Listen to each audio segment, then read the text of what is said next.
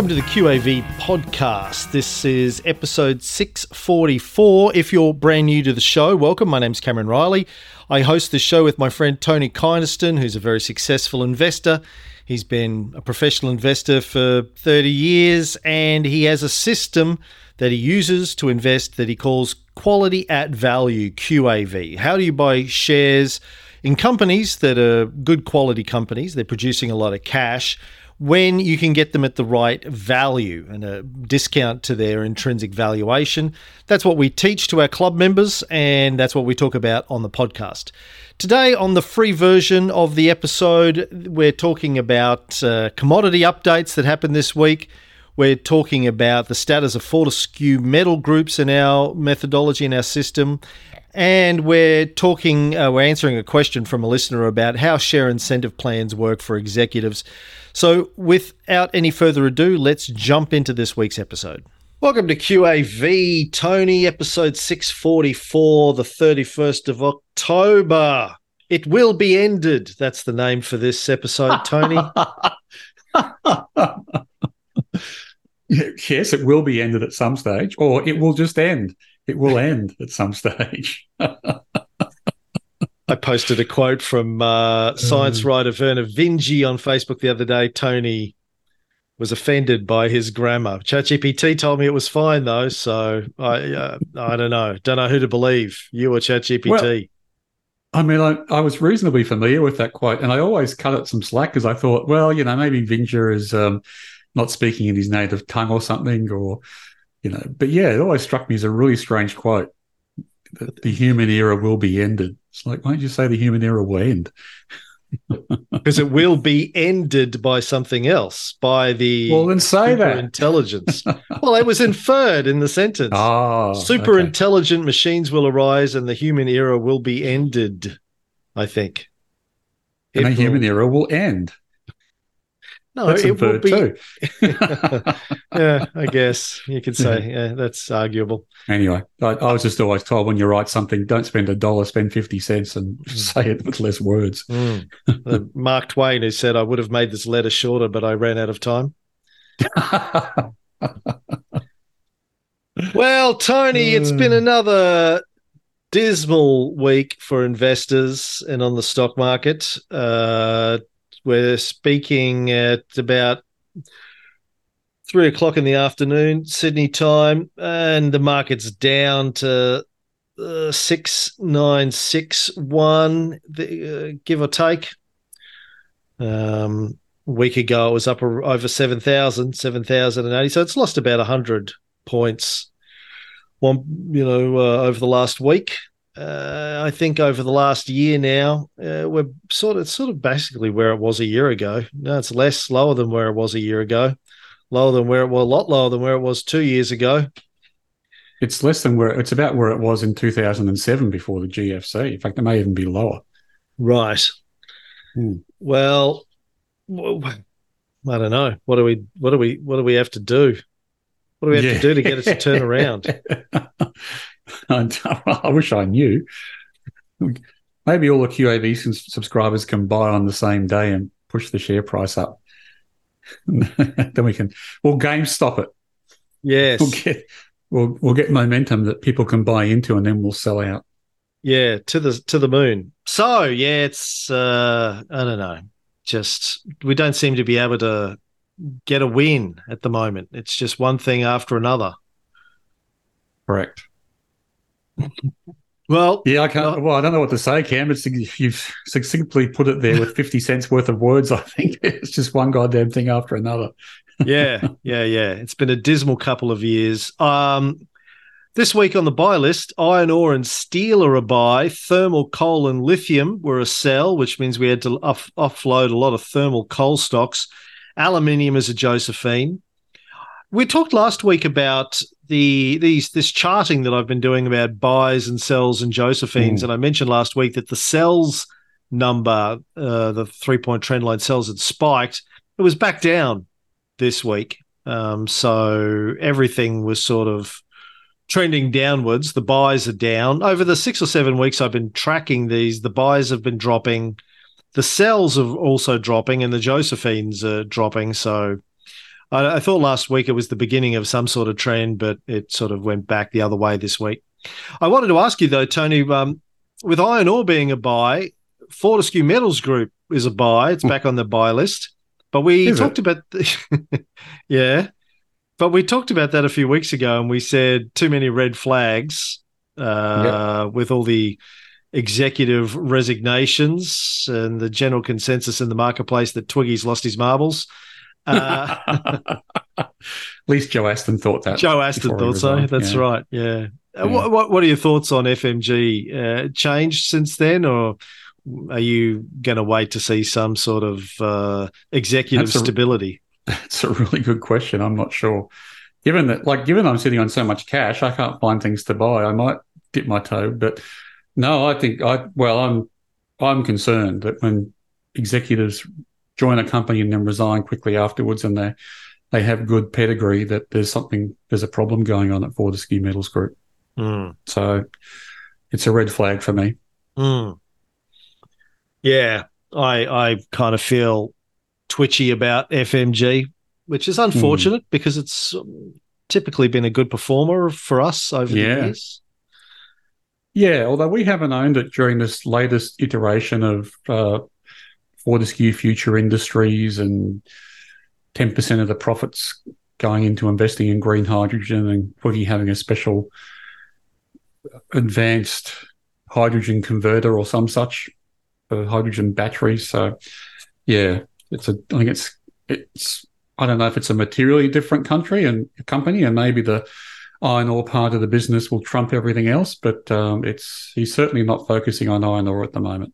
Mm. And and key staff have left. Yeah. Uh, well, glad to check in with you on that. Um, I guess I can just talk about our portfolio for a moment, the dummy portfolio that is. Navexa have changed their website in the last few days, and subsequently, I'm struggling to get it to do things like a an Inception uh, performance chart. Um, the custom range thing doesn't seem to want to work for me, but I can say that for this financial year, dummy portfolio is up only 1.7% uh, versus the STW, which is down 3.85% over the same period. So it's doing okay. Uh, if I look in the last, let's say, month, in the last month, dummy portfolio is up 2.45% versus the STW down 4.05%. So again, it seems to be doing well uh, uh, from that perspective. I don't know what else I can look at here. The last two years, uh, not doing too well, down 0.46% versus the STW up 2%. So over the last two years, it hasn't had a great run. Uh, but uh, luckily, it had a good run before that, so it's mm. still trading on that sort of 2019, 2020 uh, run, bull run that the market had, and the dummy portfolio went along for the ride with that as well. But um, yeah, it's just been I don't know, man. It's just been a depressing time trying to navigate through these waters, seeing you know, all the gnashing of teeth in our forums. Everyone's feeling it. You're feeling it. I'm feeling it. Everyone's feeling it. Yes, it's it's yeah, it's hard to hard to go through. Uh, I guess a couple of points on the market. Um, I know I noticed overnight. This was we're, we're, recording on Tuesday, so Monday night in the US, there was a, uh, rise on Wall Street of like 1.5 percent. but It hasn't flowed through into the Australian market um, today on the ASX. Uh, I'm wondering, um, anyway, whether it was a dead cat bounce on Wall Street. But um, I, I think in Australia, people are spooked that the RBA is going to raise interest rates next Tuesday on Cup yeah. Day. Um, and they're probably positioning for that, taking some money off the table in case they do get raised. And talking about the market in 2007 being slightly higher than the market now, it's really been an era of the share market being run by the RBA, by the central bankers, um, by raising and lo- by first of all lowering interest rates almost to negative territory after the GFC, and being slow to raise them again, and then raising them all at once, and in killing killing the party again in Mm. the last year or so. Yeah, so that's a. I think that's a bit unprecedented, and, um, you know they did that big review of the RBA, but no one looked into the fact that it's it's having a lot of control on the share market and and um, what that exactly means and whether it's a good or bad thing. Mm. So the new management, uh, just like the old management, by the sounds of it. I think you pointed out the new management has worked with at the RBA their whole career. 30 odd years or something. like Hard to be different. Like maybe she's nursed a grudge for the last 30 years and she's gone, ah, now I'm in charge. I can do what I want. Hmm. Things will be different. Maybe. I, th- I thought she might have Gorbacheved it. And, you know, she's just been, you know, biding her Yeltsing it. time. Wow. yeah. Well, yeah. We'll see next Tuesday. welcome, Alex. How are you? I'm good, thank you. How are you?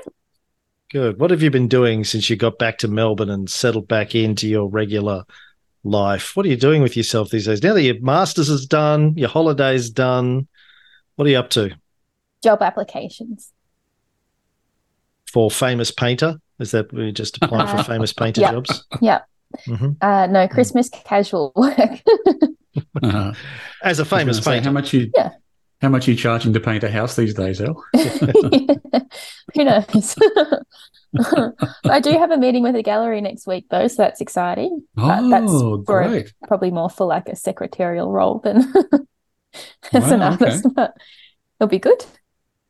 Yeah. So, how does the uh, masters in fine art? Uh, You know Help you what? Before you ask that question, it applies well to everything. okay. uh, sure. Okay. Good. Congratulations on that. Thank you. to my highly adaptable degree. Thank you. Yes. Yeah. Yeah. Yeah. You've demonstrated that you can finish something and that you're clever. Sure, that has a lot you. of value in the marketplace. Do you have a question from one of our listeners to read out to us today, Alex? Yes, I have another Alex, and I'm going to ask his second question. So he says, "Hey Cameron, can TK please walk us through what he looks for and when for and where when he does a pulled pork? He often finds and surfaces insights in companies, and it would be helpful to know how he does it." Mm. the short answer is experience, really. I thought it was Google. doing it for Okay. a long time. Yeah, Google. Yeah, that's right. Chat GPT. Chat GPT. yeah. Uh, no, no. Um, well, it, it, uh, I, I guess you mean how do I find information about the company to talk about? But I guess one step before that, in case you meant how do I pick which stock to analyze, I'm just looking for a higher ADT stock on the buy list that we haven't spoken about before, especially if it's new to the buy list. Um, but um, and I'll try and check their sentiment to see that uh, it's a it's a buy, so it's worth talking about. Uh, but once I picked one, um, yeah, I, do use Google, um, and I start with the analysts, or sorry, not with the analysts, with the investor briefings and annual reports. So I get a sense for the company, um, uh, looking at their history, looking at who's running it, um, looking at how their performance has been. Uh, so I get get all that information, just kind of glance through it. Um, I'm looking for ownership. So I'll look at who owns it, whether it's an owner founder. Is there a story there about, you know, is there an Anthony Scali who's been in the company for a long time? Is that something that's important? Uh, and then just go through their their um, their presentations or their annual reports or both. And and really, it's experience, Alex. I um, I can't really pinpoint one particular thing to look for, but oftentimes something will catch my eye, either on what the company has said or it's in their uh, financial statements. But normally, I don't have to go much further than the latest uh, investor briefing that usually accompanies a half result or a full year result, or occasionally perhaps the CEO's address in the annual report. Um, and to give you an example, today I'm going to talk about a company called Data3, uh, or maybe I already have, depending on how this podcast is edited. But um, when I was going through preparing the pulled pork for Data3, I noticed that, uh, and they called out that they have a dividend payout ratio of 91%.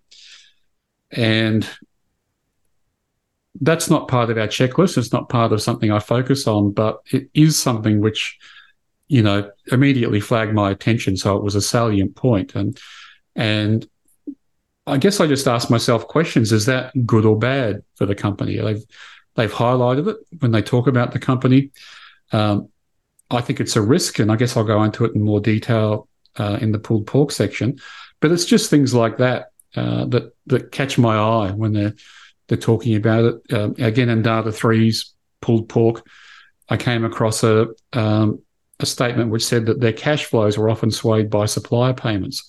So again, the question is, was that good or was that bad? And I dug into it and found out that uh, it did materially affect their operating cash flow, which is important to QAV. So I think that's um, that's I guess the level of research I do, looking for salient points, asking questions if it's good or bad, maybe doing some deep deep dive on that, uh, and then I go through the QAV numbers and and uh, look at those and decide whether I guess the numbers gel with the story that was in the investor briefing or that I've read about the company and its history or um, and the analysis I've done. Uh, so things like um, how is op- how is operating cash flow affected in the numbers, given that most of it is money in, money out to suppliers for for hardware purchases. In the case of Data Three, uh, yeah, and the numbers might also throw up something which is worth looking at, like for example, future growth projections. Um, uh, high ROE, that kind of thing, which might be worth a bit of um, digging down on. So that's that's about it. It's it's yeah, just the process of of reading what they say, um, what they call out as being interesting, deciding if that needs further research, and then going through the numbers.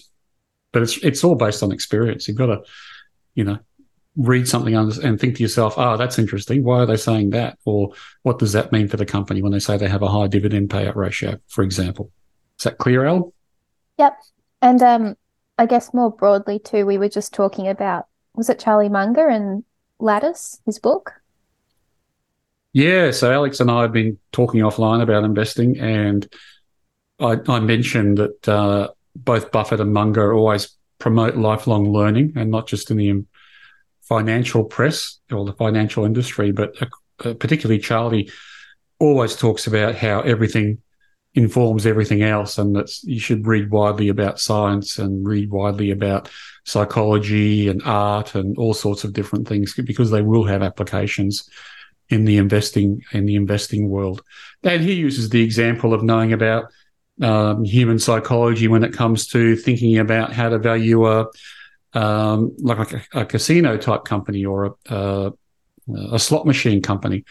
And he talks about how you know, human psychology is used against us when we when we go into a casino and gamble on the slot machines because they they ring loud they ring loud bells and they have bright flashing lights which are trying to attract us to uh, play the slots. Um, but yeah, he said if you are um, going to play the slots, find a quiet machine at the back to play because it's probably the one they don't want you to go to. Um, but yeah, so he he's always talking uh, talking about continuous learning not just looking at the financial um, books and financial press, but to try and read widely and then have that inform your analysis of different companies. Oh, thank you. Cross pollination of ideas too. Yeah, or lattice, as Charlie calls it. There's a good book out there that he, he I don't know if he wrote it or he had something to do with it, but it, it has different chapters on his readings in different areas. It's really, really interesting. Is the name of the book Ladders, as in something you climb up, or a lattice, as in a frame? Lattice, as in a frame. With T's. okay. With T's, yes. Yeah. And, and you know, it reminds me of um, you reading the checklist manifesto and uh, the guy who came up with that, looking at airplanes and applying it to hospitals. And then you read about it applied it to investing and yeah, mm-hmm. ideas that yeah, no. carry over from different domains. into different domains. Yeah, and yeah, I mean, after hours, I'll, I'll talk about a book I'm reading at the moment on the life of a sports gambler in the US. And interestingly enough, he said at some stage that uh, he'd adopted the principle of not having more than 5% on a particular bet because that was good risk management. And straight away I said, well, that's the 20 stock portfolio rule, right? That's 5% of each investment. So it's interesting how these kind of ideas cross pollinate into different areas. Yeah. And you know, I just finished on uh, on our Renaissance show. We just finished our Da Vinci series, which took us three years to tell the story of the life and career of Leonardo da Vinci. But he's like the classic example of somebody who just studied everything he could get his hands on, and he right. saw parallels between veins in plants and trees and the veins inside the human body and then waterways and mountains and rivers and you know sometimes successfully sometimes unsuccessfully but he was always trying to look at the micro world and the macro world and see where the overlaps were and making the assumptions that if something worked in one domain if you know um, if if the way the way that water moved around a plant uh, was important to how it grew and survived, then the same was possibly true with how blood moved around the human body. And in his day, these were deep insights that mm. uh, yeah. blood moving around the body was actually an important thing and not just a thing that the, carried the the, uh, the breath or the the anima of life. You know, that's right. All that came out of your body when you cut yourself. And if it's one thing that I got out of this deep dive on Da Vinci is really that passion that he had for overlapping magisteria and and looking for patterns right across everything that he could turn his eye to looking looking for patterns he was a big believer that there were mm. patterns in there the curls of hair and the, swirls of water and things like that you know that, that they were all driven by similar forces Anyway. And look, it kind of makes sense. But we you talked last week about the book you read about um, a new kind of science, mm-hmm. and I forgot the chap's name. Um, Hurwitz, Horowitz, no, Wolfram. Wolfram, thank you. Mm. Uh, and, and, how everything comes from an initial state, and there are first conditions, and then there's a code, and everything propagates from there under a set of rules. Of course, there's going to be patterns, right? Because yeah. everything's starting from the same thing and then replicating. It's going to patterns are going to repeat all over the place, really. Yeah. Given that. Yeah. Mm. Everything runs by the same set of physical laws. Mm. All right. Back to uh, job applications for you, Alex.